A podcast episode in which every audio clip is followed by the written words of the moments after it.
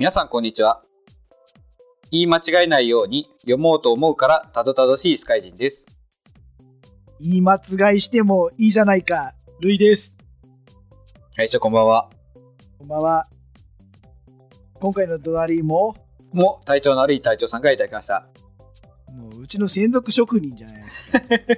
はい。あの、他の方からもお隣お待ちしてますので、よろしくお願いします。ありがとうございます。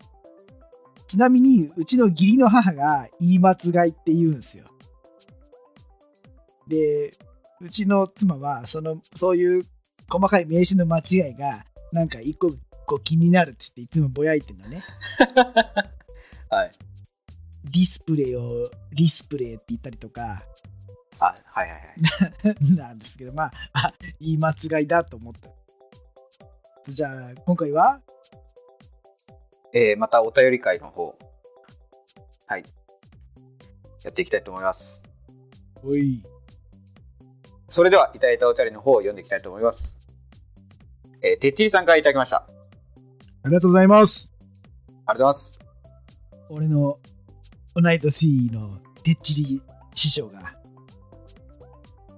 ルイさん、スカイジンさん、こんばんは。番組には初めてお便りします。大阪のてっちりです。スカイさん、DT61 お疲れ様でした。かっこ、これが読まれるタイミングが楽しみです。ルイさん、長野会ではありがとうございました。先日配信された第46回 E パート、拝聴しました。まさか収録で自分の名前が出てくるとは想定しておらず、少なからず驚きました。スカイさん、8月の草千里19参加ありがとうございました。A、私はほとんどの参加者と遭遇しています。なんせ2日間ずっと会場に入るための参加ステッカーの確認担当だったんですから、フリスタのお三方が来られるのは知っていましたが、スカイさんはノーマーク。車両もビューエルじゃなかったので気づきませんでした。どうもすみません。皆さんが参加された土曜日は終日雨とノームでしたが、来年の写真集配布会は晴れることを祈っています。晴れた日の阿蘇界隈は素晴らしい道ばかりなので、次に訪れた際はぜひ満喫してください。配布会は私も下っ端スタッフとして参加予定です。さて、長野会で私がネタにした岡山国際サーキットでのミニバイク耐久レースですが、11月17日に90分耐久が開催されました。今回も我が師匠と組んで参戦です。結果はラスト10分で逆転という劇的な展開で、今回もクラス優勝、総合10位となりました。師匠は前回記録したレコードをさらに2秒更新。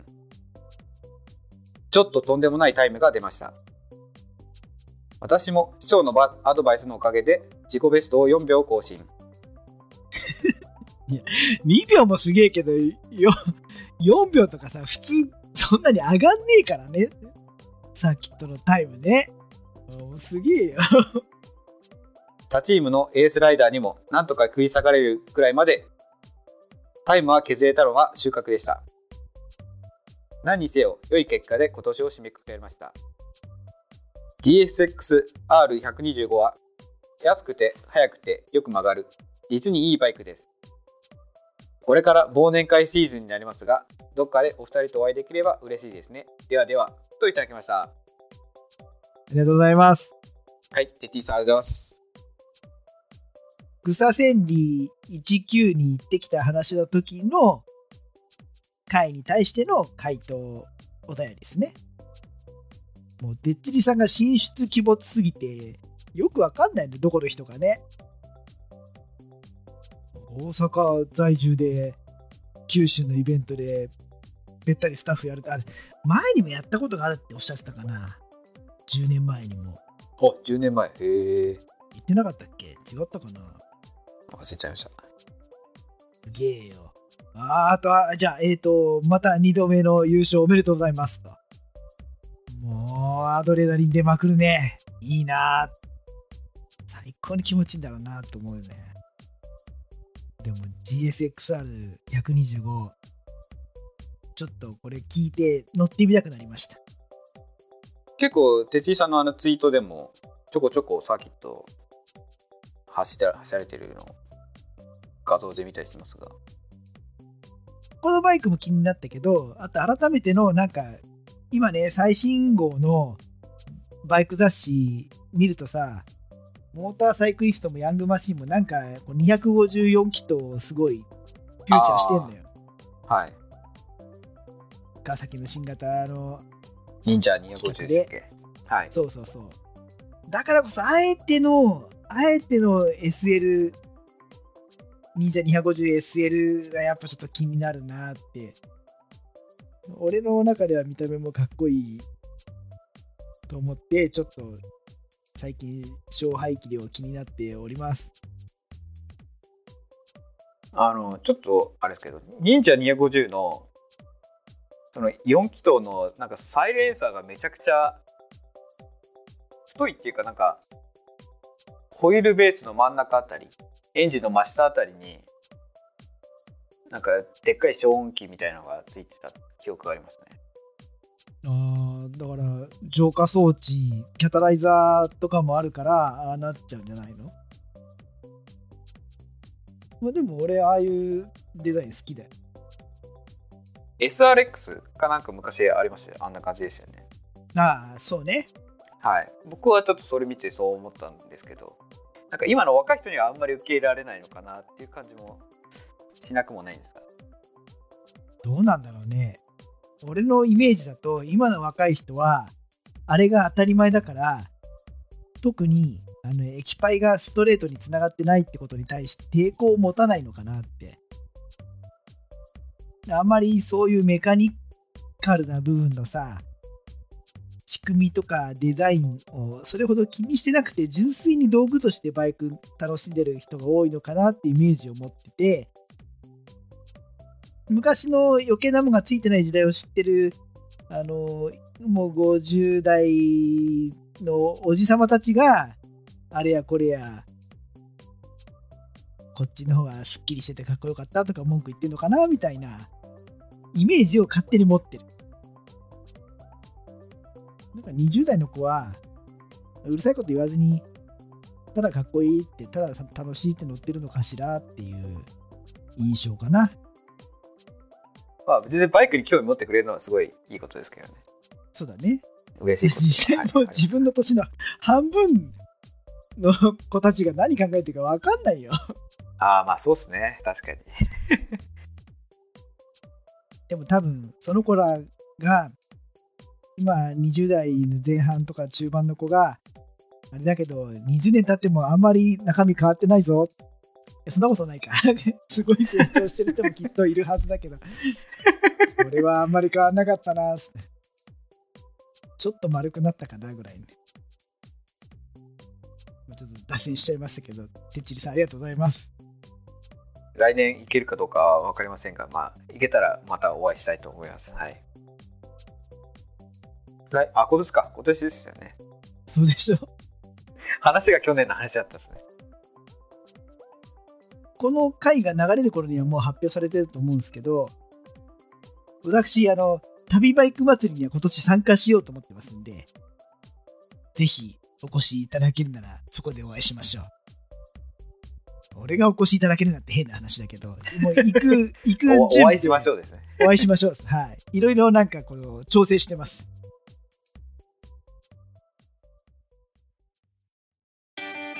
フリースタイルフリースタイルフリースタイル。フリースタイル。フリースタイル。フリースタイル。フリースタイル。フリースタイル。フリースタイル。フリースタイル。フリースタイル。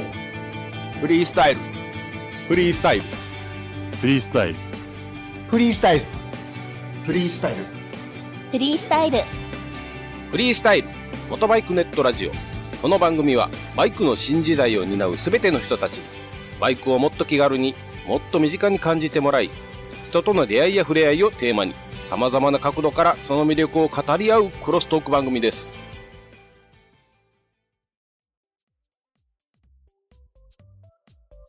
続いてのお便りを読ませていただきたいと思います。はい。えー、ヨッシーさんからいただきました。ありありがとうございます。がとうございます。いつも楽しく聞かせてもらってます。ポッドキャストアワード2019にグッドスピードさんを推薦しておきましたよ。今後も無理のない配信楽しみにしてますよ。ではまた。といただきました。ありがとうございます。はい、吉井さんありがとうございます。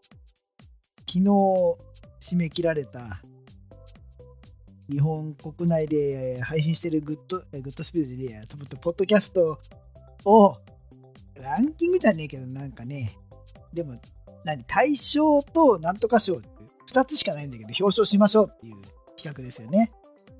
あれ何その賞が2つしかないから俺としてはもっとあの各カテゴリーとかねいっぱい賞をつけたくさんララインナップするかたくさんランキングしてほしいんですけどと思いつつ誇れるほどの内容で話してはいないんだけど一応一応広めるためのツールとしてやってるからあまず吉井さんにありがとうございますとはい、ありがとうございます。あと恥ずかしがってないで完成度がうんぬんとか言ってないでとりあえず使えるもんは何でも使うべきだからせめて応募はしとくべきだなと思って吉井さんに送ってもらってあそうだそうだ締め切りが近いやと思って、えー私も昨日次戦で書いときました。だからまあ何音質とかさ内容とかで賞が狙えるようなものではないですけどでも何かに引っかかってさ業界の人とかランキングを作るまた表彰でこう各ポッドキャスト聞く過程でなんかでこう知ってもらえたら損にはならないかなと思って。もちろんポッドキャストを目指すスカちゃんも自分で申し込んでるよね？まあ、まあ一応は。あ、あ、どうですかあ、安心しました。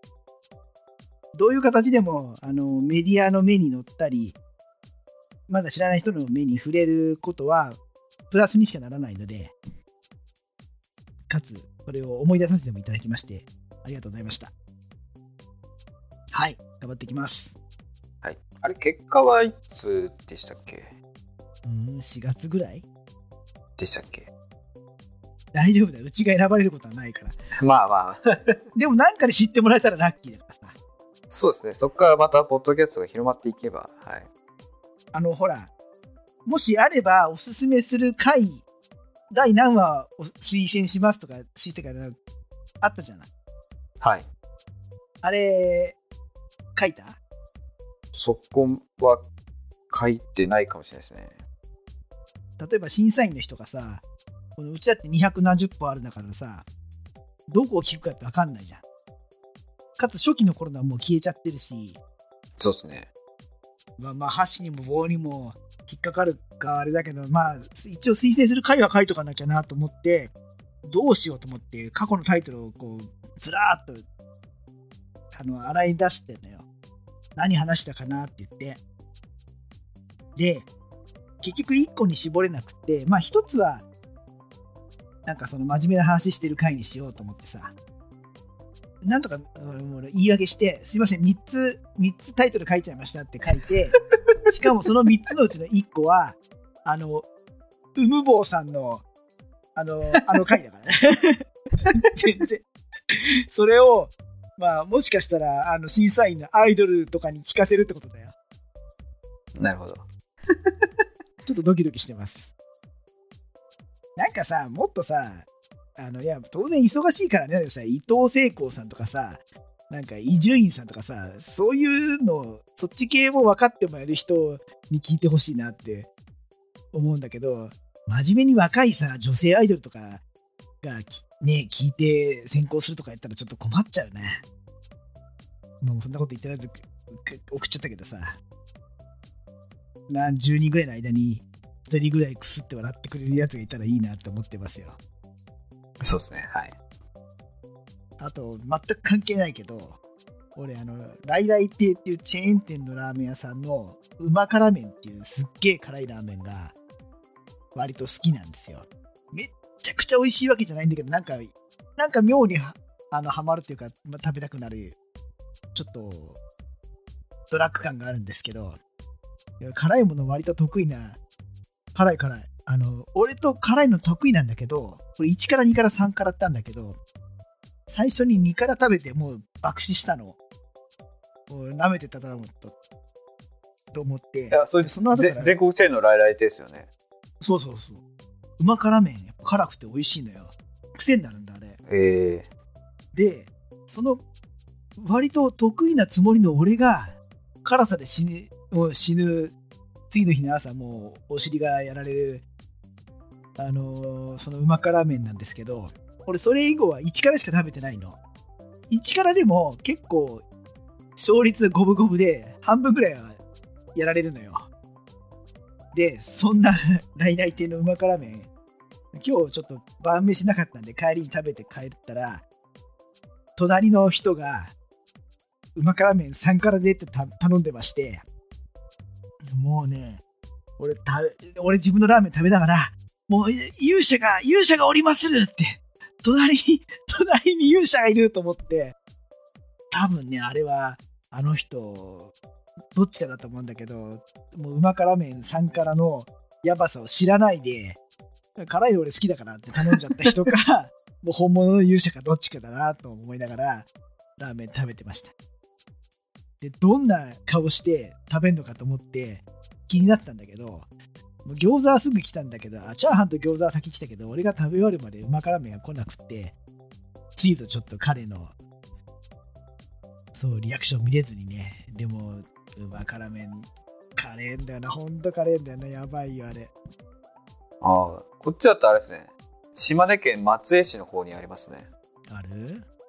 鳥取市の方にもあるんですけど、僕は松江の方が近いんで、すぐ行けますね。あのーラジオスさんさんでさ、来来亭のチャーハンがやべえって言ってよ言ってたけど前。でも俺はうま辛麺がやべえと思って。ああ、チャーハンは食べたことあるかな。うま辛、うま辛ってなんか期間限定とかですか？いやいや、定番メニュー。へえ、それ知らなかったですね。赤味噌とかじゃなくて、もううま辛。やばいよ、ほんと。真っ赤な、真っ赤な麺出てくるから。明日行ってみようかな。ぜひぜひ。一辛でいいと思うけど、なんか癖になるんだよ。あのね、一週間後ぐらいにまた食べたくなる。それもう毎週食べたくないじゃん。はい。